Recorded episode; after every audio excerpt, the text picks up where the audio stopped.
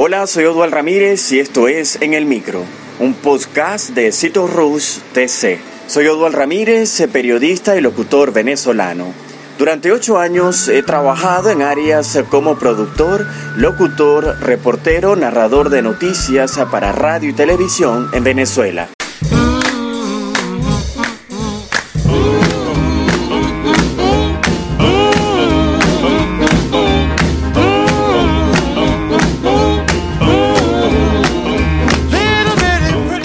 En México, los usuarios de BBVA son alertados de un nuevo mecanismo de fraude que realizan ciberdelincuentes a través de la aplicación móvil con la que se hacen pasar como ejecutivos del banco, ofreciendo resolver los problemas con la app.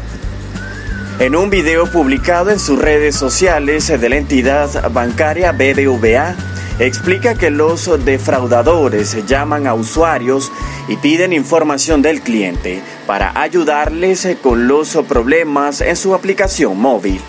Les piden a los cuentahabientes autorizar forzosamente un retiro sin tarjeta para desbloquear la app y ver si funciona la aplicación. Al momento de que los usuarios se le comparten la clave para hacer el retiro, se efectúa el robo del dinero.